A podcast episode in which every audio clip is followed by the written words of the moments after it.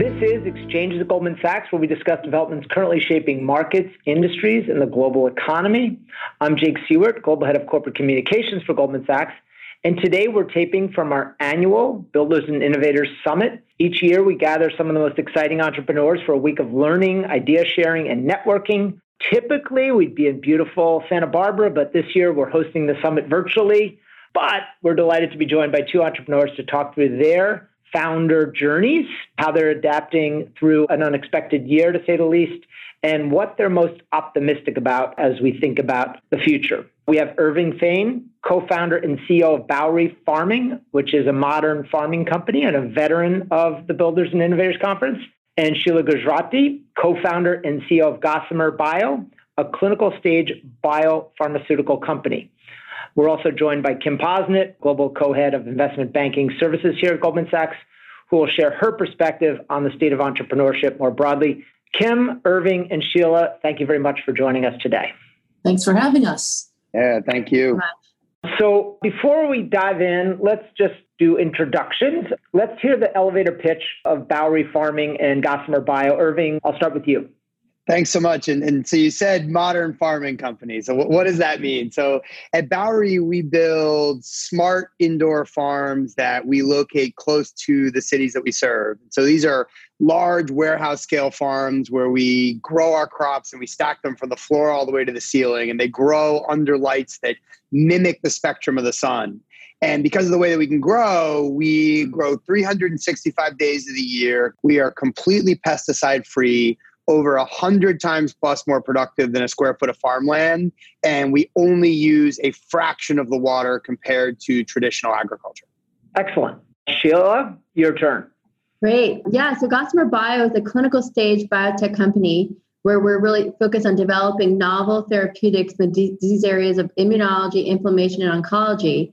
And I like to think of us as a disruptive research and development engine where we have an incredible team who has years of experience in industry. And what we're trying to do is bring the best of biopharma together. So the best of biotech, where you're nimble, entrepreneurial, everyday counts, you have a sense of urgency, with really the best of pharma, where you have that high quality, excellence in drug development. And we actually have a whole portfolio that we started with from the very beginning versus really one asset. So we have a, a really great research and clinical portfolio.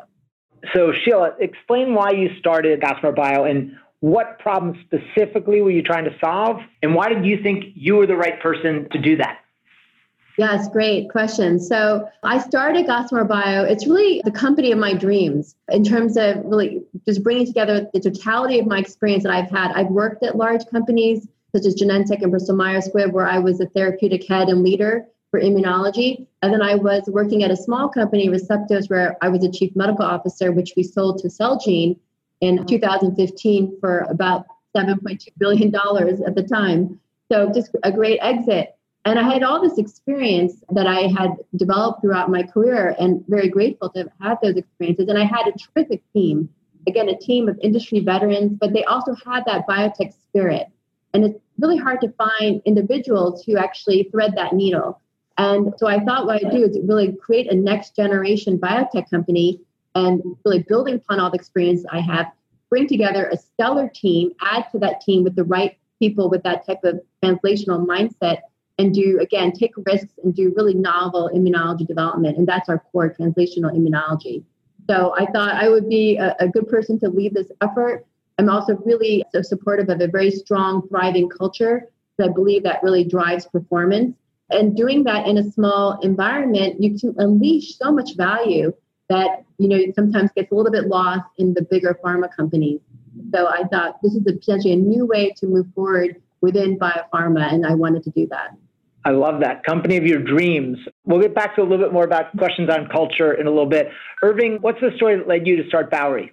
Yeah, so I have been an entrepreneur since I was a very young kid. I was up to every little hustle you could imagine when I was growing up, and I would drag my younger brother behind me, uh, whether it was my snow shoveling business or our leaf raking business or or whatever else we could figure out how to start. Certainly a, a different journey than Bowery, but I, this is always the seat I knew I wanted to sit in. Maybe not as a farmer per se, but certainly as an entrepreneur. Mm-hmm. And I kind of been in technology and the innovation economy for almost 20 years now, and then started out actually as a part of a small team figuring out digital for Clear Channel, which is the largest radio company in the world, and was part of the team that built iHeartRadio and rolled that out, which was just an incredible experience. And ultimately decided to leave and start something of my own. And I went and built an enterprise software business in New York, a company called CrowdTwist, which we ultimately sold to Oracle.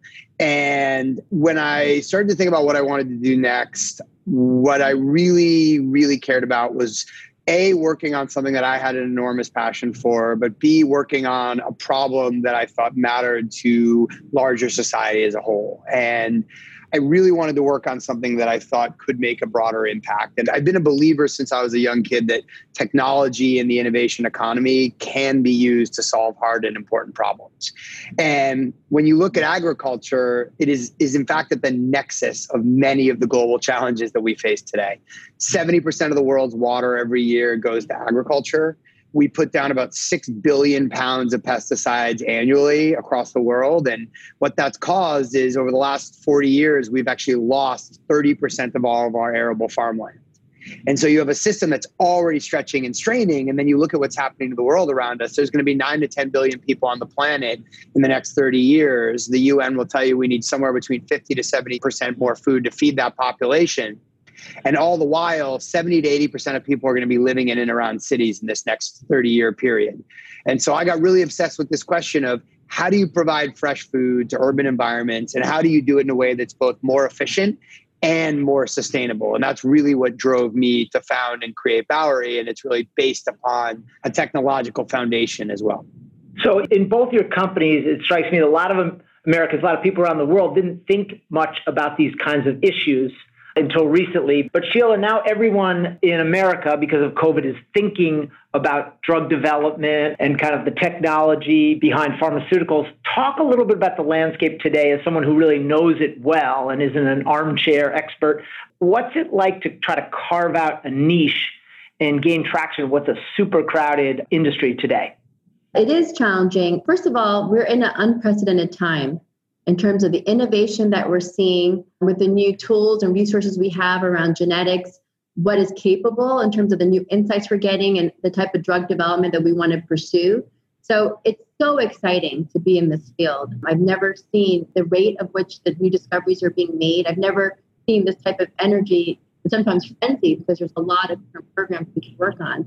So it is an unprecedented time. The other challenge, though, with biotech and pharma is that the programs we work on typically are very resource intensive. It just takes a lot of capital to be able to run the trials that we need to run. There's obviously a lot of risk in terms of you know whether the mechanism is going to play out in the patients that, that you think and hope for in terms of really achieving clinical benefit. So to do that as a small company in disease areas where there could be a lot of competition is always a challenging and, and sometimes a, a really a daunting task for a small biotech to pursue. So it's something that you have to be very focused on. You have to have a lot of expertise and know what you're doing because you really can't afford any missteps as a small company. Whereas sometimes with bigger companies and biopharma companies, you have a lot of resources and you can have uh, multiple shots at a program. With biotech, you have to really get it right the first time out of the gate, which is another level of pressure. You do see a lot of smaller biotech companies going after rare, ultra orphan type of disease areas or going after areas where which are not being pursued with larger companies um, and doing incredibly important development work. At Gossamer Bio, we like to address disease areas that actually big pharma companies are in, and we're competing sometimes directly against them. But we again understand the science and we know how to execute and get clinical trials done in a nimble fashion. So that's what we're doing. But it can be a really competitive environment. So we just have to be that much more on our game all the time. Kim, you've worked with entrepreneurs throughout your career. How would you describe the atmosphere amongst the entrepreneurial community today? It's obviously a challenging year in many respects, but what are you hearing from startups in terms of how they're meeting those challenges and continuing to innovate? First of all, I want to congratulate both of you, Irving and Sheila, on your unbelievable success. I'm, I'm thrilled to be talking with both of you. But Jake, you know, to answer your question, you know, it's mixed. COVID impacted early stage businesses in very different ways in some cases, entrepreneurs suddenly found themselves facing prolonged zero revenue environments. In other cases, COVID massively accelerated adoption of their product or technology or sector. You know, I, I will say that the common thread amongst my clients who are, you know, founders and entrepreneurs, and that's whether they're running a business that was a COVID beneficiary or not, is incredible resilience, conviction, and innovation. You know, a lot of entrepreneurs were looking into a black abyss back in March and April and you know they've persevered. Entrepreneurs have this unbelievable ability as you all know to sort of adjust when the ground shifts beneath them. And i think this year has been remarkable to see the entrepreneurs you know pivot to the new world we live in. Yeah, I was talking to a, an entrepreneur in London who has a business that was bound to be very successful in the long run during COVID, but that first couple months was just brutal, oh. even for a company that was in the right space at the right time. So, Sheila and Irving, talk a little bit about the impact of COVID on your businesses and whether you've had to pivot a lot. Let's start with Sheila. So I had no idea I'd be navigating through the COVID pandemic. And there have been many areas in which it's impacted our business. The first most critical area is our ability to conduct clinical trials. So as you can imagine, this is our business. We go globally to run clinical trials. Sometimes I'm in 13, 15, 20 countries all over the world working with sites and hospitals and clinics to try to get uh, patients enrolled into our studies. And when with COVID came about, a lot of these centers and sites and hospitals just shut down, and appropriately so, because they really had to manage the risk. One area that we're doing great development work in is pulmonary arterial hypertension. And these patients really have a lot of challenge because they tend to go into right heart failure. So they're managed by critical care doctors, intensivists, cardiologists, all the same clinicians were actually treating COVID patients now.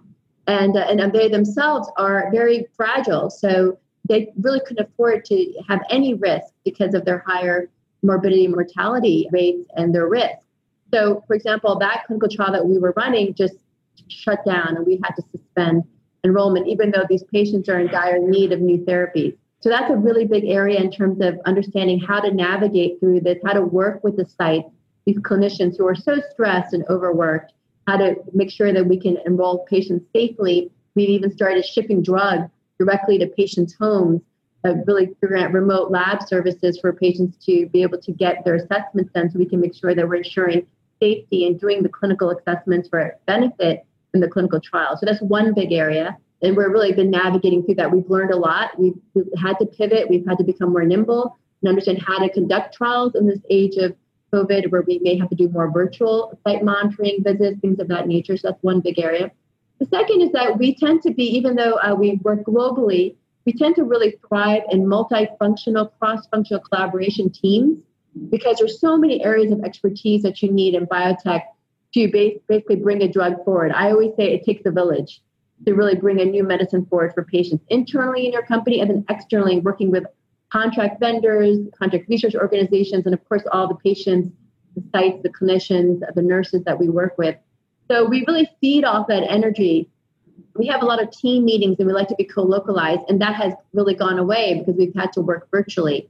So, how do we continue to have that energy and that dialogue that we need to have in that virtual environment where we're all working on Zoom all day long and that Zoom fatigue that occurs during the course of the day? So, we've really had to manage that and understand how do we continue to have the great dialogue we need to have as a cross-functional team and still maintain people's energy level and have that thriving culture and make sure that we don't miss a beat you know which has been challenging to do. But we, we it's amazing how resilient the organization is how we've been able to pivot how we've actually been more productive in this time of covid in terms of internal team driving and, and just waiting to work with these sites as they get up and running and i think it's just been very exciting but a lot of learning so, Irving, obviously, in the early days of the pandemic in New York and other other places, people literally wondering, "How do I get food?" And here you yeah. are in the city growing food that people want. What happened to your business in that period? Yeah, you're exactly right. And I, I, think that what, what's been interesting for us is the value proposition at Bowery and, and, what our focus is today hasn't changed, you know, in the five years that I've been building the company.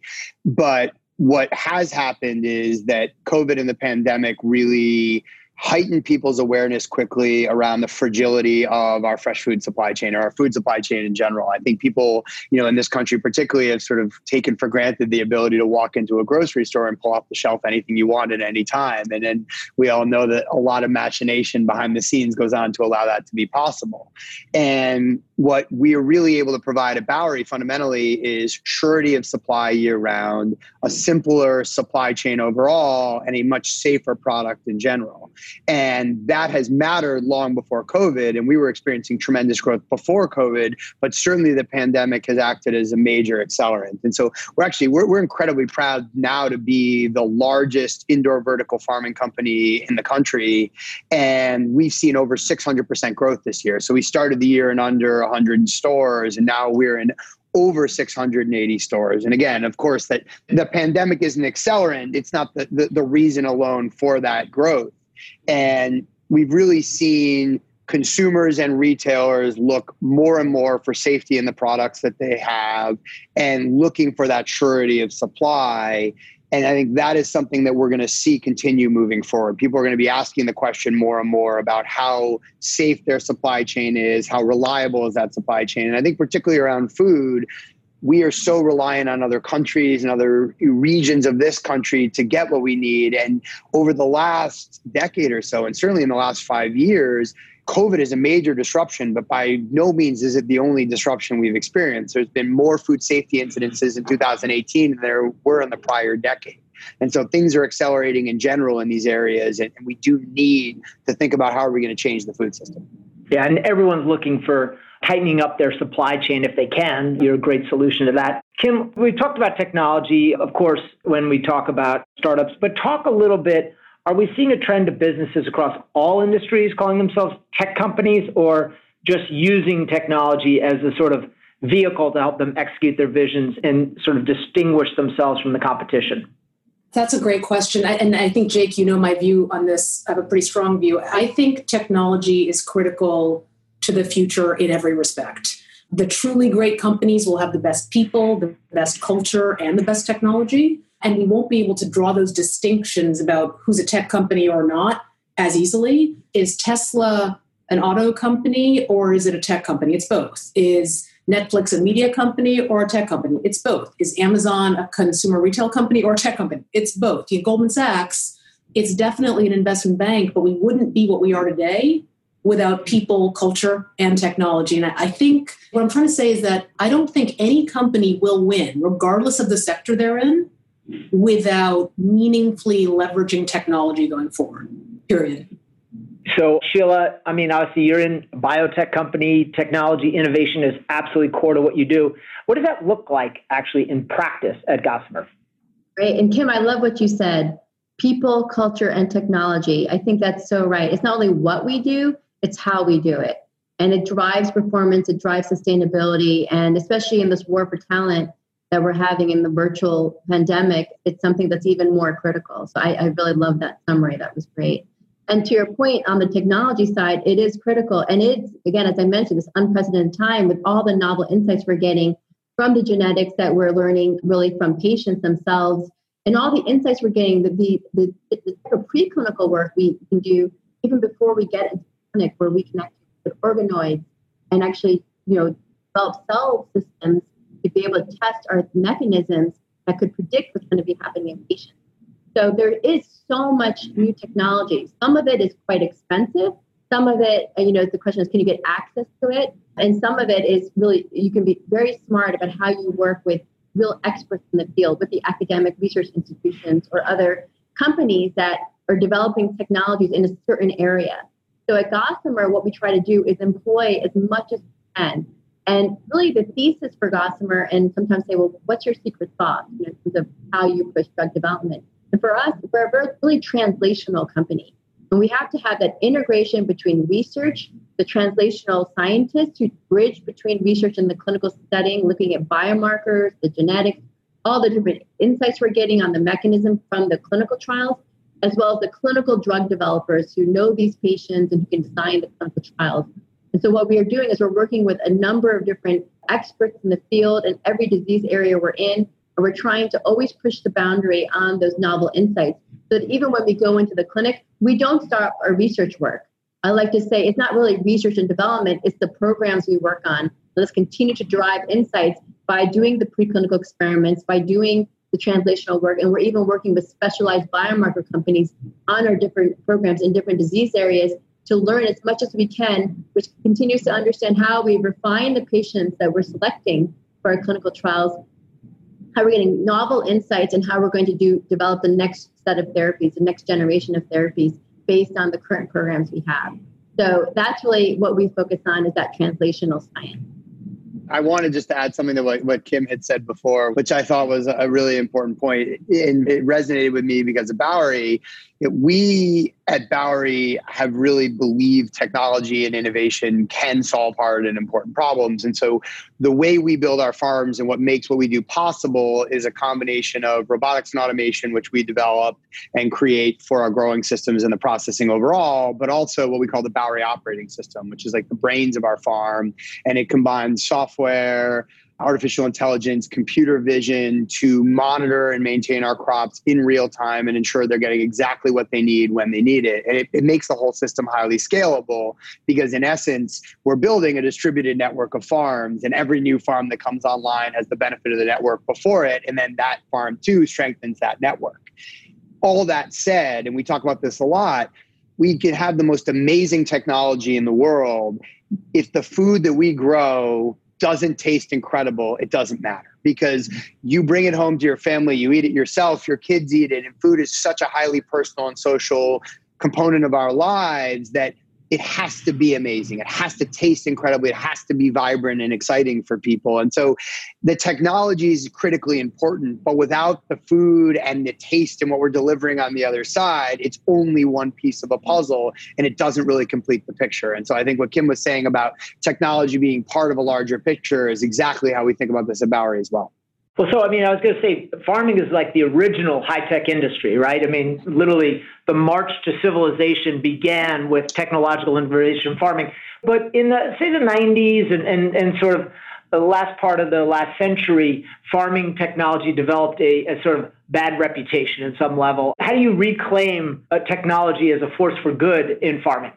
Yep. What you say is exactly right, which is farming is, you know, 10,000 plus years old, right? This is probably the oldest and the largest industry there is. And it was our original understanding, you know, 10,000 years ago that you could plow in a field and you could plant seeds. And that actually allowed us to start to establish civilizations and stop being hunters and gatherers. And we just continued to innovate from there but there's one consistency for the last 10,000 years in agriculture, which is agriculture has always innovated around the desire to figure out how can we control for a set of externalities that we have no control over, right? We can't control the weather. You can't control how cold it is or how hot it is, how much it rains or how much it doesn't, the nutrients that are or are not in the soil. And so much or almost all of the agricultural innovation has been around how do we deal with those externalities that we can't control.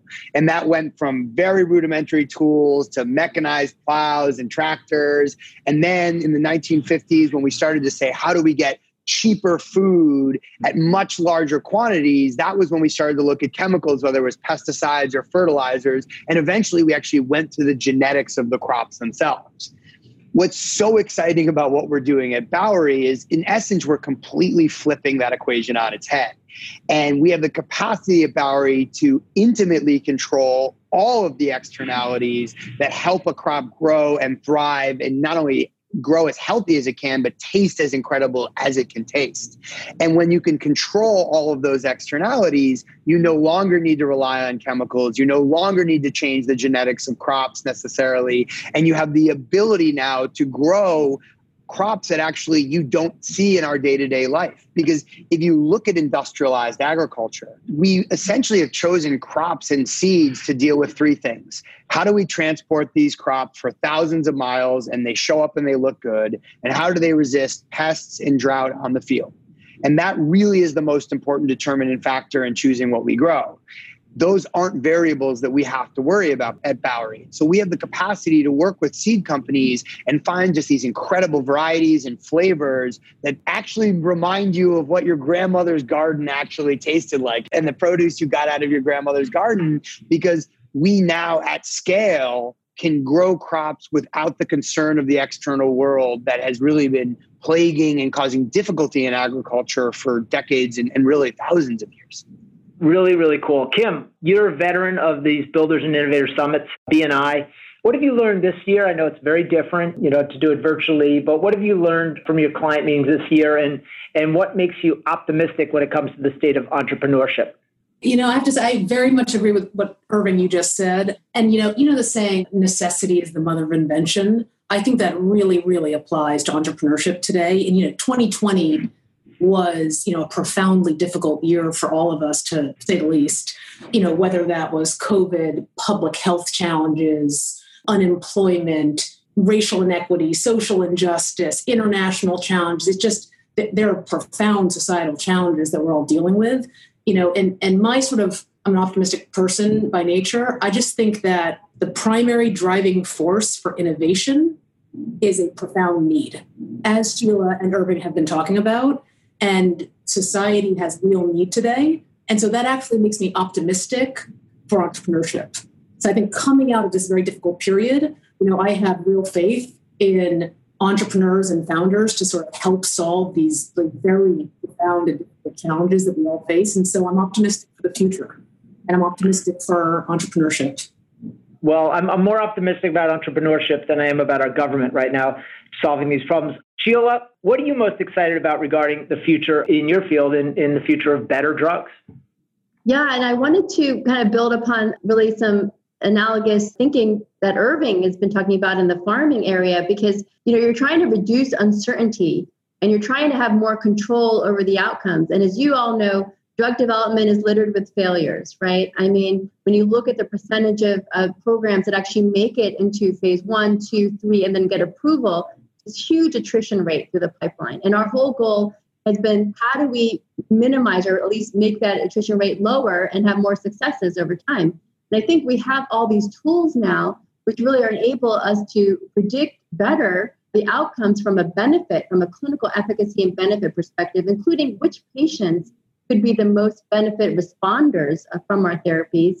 So that uh, you know, we're always trying to figure out what mechanisms can work. How do we predict and increase the probability of success that we're going to be moving mechanisms and programs, whether they're large molecules, there's injections, or small molecules, or cellular therapy or gene therapy into the clinic, into these later stages of development, and really help patients and minimize those failed larger trials. And also, how are you going to really manage for the safety risk? Like I think you're bringing up, Irving, like we're also always trying to see how do we make sure that these are safe therapies for patients and how do we predict you know who's going to have safety issues and how do we minimize that and i think with the advent of uh, artificial intelligence and the new algorithms that we're developing large databases that we have access to where we can actually look at patient samples and interrogate our mechanism before we go into the clinical trials. All of this hopefully will improve the probability of us to be able to deliver successful medicines for patients. And that's where we're all about that unmet need. How do we to help patients? Because there is so much unmet need there in every disease area that I've been looking at, even the ones where we've had great successes. I remember I was interviewed once and, and someone said, How do you deal with all the failures in drug development? How does how does that affect you? And I said, look at all the successes in drug development. I say it's crazy about the basically innovation and all the new therapies that have come out in the last 10 years alone, these different disease areas. And you know, it's just astounding to me. So I'm very optimistic also, Kim, as you said, I, maybe I'm an optimist at heart, but I think we've done an incredible amount of work already and we have a lot more to do. The human body is very complex, but we're up to the challenge. Irving, I think you're also in the optimist camp. I, I, I kind of detect from your tone today. So let's pile on to what Sheila said. What makes you optimistic about the future of sustainable food and the opportunity there? I think you're hard pressed to find an entrepreneur who's not optimistic. I think it's probably uh, table stakes for for taking this journey. Maybe I'm wrong, but I think you have to be a pretty strong optimist to be able to to stomach the ups and downs of building anything you know, to your question specifically, I, I, am incredibly optimistic about what's ahead for farming and the sustainable food system in general. You know, specifically to, to our industry at Bowery, you know, I am incredibly excited about just what's ahead for indoor farming as a part of produce moving forward into part of a more sustainable food system. We see a market that's $100 billion a year in the US and about a trillion dollars a year globally. And that's just for crops that we think are good candidates for indoor farming at Bowery. And so the opportunity really is enormous. And it, it's not enormous only in the US, it, it is a true global opportunity, particularly because over 75% of the food, fresh food that we eat in the US is, is grown here in the US, where there are many, many countries where it's fractional and most of their food is coming from other countries and long distances. So the need for a better and more regionalized food system is, is becoming more acute and i think that's the second piece for me that drives a lot of optimism is i think you're going to start to see a strengthening in the regional food systems again which is really important and i think you're going to start to see assurance that in each of our regionalized areas, whether it's countries in other parts of the world or different parts of our country in the US, a stronger food system that is more self reliant in that area, that practices are either regenerative or more sustainable in the way people are farming. And I think you're finding that people are figuring out how to work hand in hand with technology more effectively. And, and that could be precision agriculture. So farmers are using drip irrigation or, or, being more thoughtful about the inputs they're putting on. That's using satellite imagery and drone imagery to be more thoughtful about what's being applied and when. And I think as we are maturing quickly as a technology sector and that technology sector is meeting the agriculture sector, we are finding out how to work well hand in hand with one another. And that's a really important development for all of us as global citizens ultimately. Excellent. Well, before we close, I'd love to get one piece of advice from each of you that you'd give to someone who's thinking of starting their own business. Sheila, how about you? There's so many pieces of advice I could give. I guess I have three areas, and I'm sorry, it's not just one. But the first is basically focused on yourself. And I think really believing in yourself and having that tenacity and resilience to go for the dream and stick with it because you'll have ups, you'll have downs the low points only make the high points sweeter. But you have to really believe in yourself and have that tenaciousness. The second is really surrounding yourself with great people. It can be a very lonely journey, especially as a, founder and an entrepreneur and a CEO of a company. So if you could find great mentors and supporters to surround yourself with, um, really at that you know executive level as well as your board, if you if you have a board, as well as the people you work with in a company. I always like to say the people are our platform. And so it's so incredibly important who you surround yourself with. And the third is something I think that Howard Schultz brought up yesterday when we were talking about the journey of Starbucks and his personal journey. It's around really making sure you stay aligned with your values and you don't lose that authenticity. And for myself, the values of respect, collaboration, and a really core value is humility. And I really love that he brought up the importance of being humble. And I think that's so important for an entrepreneur if you're not humble, you'll miss the signals. You won't listen to your employees. You won't try to understand what's happening around you. And you may not make right decisions if you don't take all of that into account. So I really think humility is a really a core value for me. And I think it's important for really any entrepreneur. Irving, how about you? I'm going to steal Sheila's playbook and give you a couple as well. um, you know, I, I, think the first thing I would say is, is and I, it's hard to give entrepreneurial advice that doesn't come off as cliche now. So I fully acknowledge that. But I think doing things that you care about, and, and it sounds so simple, but that could be work on a problem you care about, that could be work on technology that you care about, or work on a broader value that you care about as well. But this is a long journey. It's hard and it takes time. And if you don't have real personal investment in what you're building, it will eventually wear you down.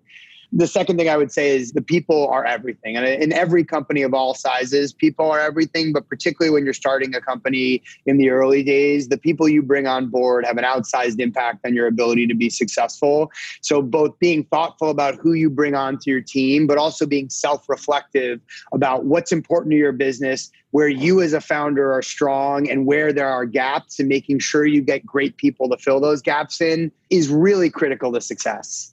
And the last one I would say is every entrepreneur should have a healthy balance of both optimism but also skepticism. You know, I joked before, but you can't find an entrepreneur who's not optimistic because for, for one to jump off the cliff, you have to be optimistic that you're going to land on the bottom uh, or, or start flying, as they would say. But the other side is you need to have an appropriate amount of skepticism as well. Whenever I, I meet people who are starting businesses, I always say to them, if you can't tell me a hundred reasons why this isn't going to work, then you haven't thought hard enough about it. And you need to be willing to poke holes in your own ideas and also talk to people who may be contrarian or poke holes in your ideas as well, because that's really what makes you better and that's what makes your company better ultimately. Excellent. Well, thank all of you, Kim, Irving, and Sheila, for joining us today. It's always one of my favorite sessions of the year. But thanks for joining us today. Thank, Thank you, you so much for having us. Thanks, both of you, Sheila and Irving. Congrats again. All Thank right, you. and hopefully we'll get a chance next year to uh, do this while we're looking out over the Pacific Ocean and get an update on the businesses and how you're doing. But I'm optimistic about both of your businesses. So that concludes this episode of Exchange with Goldman Sachs. Thanks for listening. And if you enjoyed this show, we hope you subscribe on Apple Podcasts and leave a rating or a comment. And please tune in later in the week for our weekly markets update where leaders around the firm provide a quick take on the latest in markets. This podcast was recorded on Thursday, October 15th in the year 2020. Thanks for listening.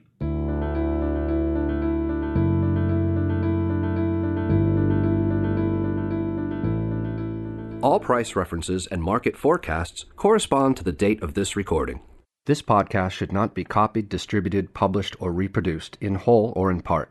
The information contained in this podcast does not constitute research or a recommendation from any Goldman Sachs entity to the listener. Neither Goldman Sachs nor any of its affiliates makes any representation or warranty as to the accuracy or completeness of the statements or any information contained in this podcast, and any liability therefore, including in respect of direct, indirect, or consequential loss or damage, is expressly disclaimed.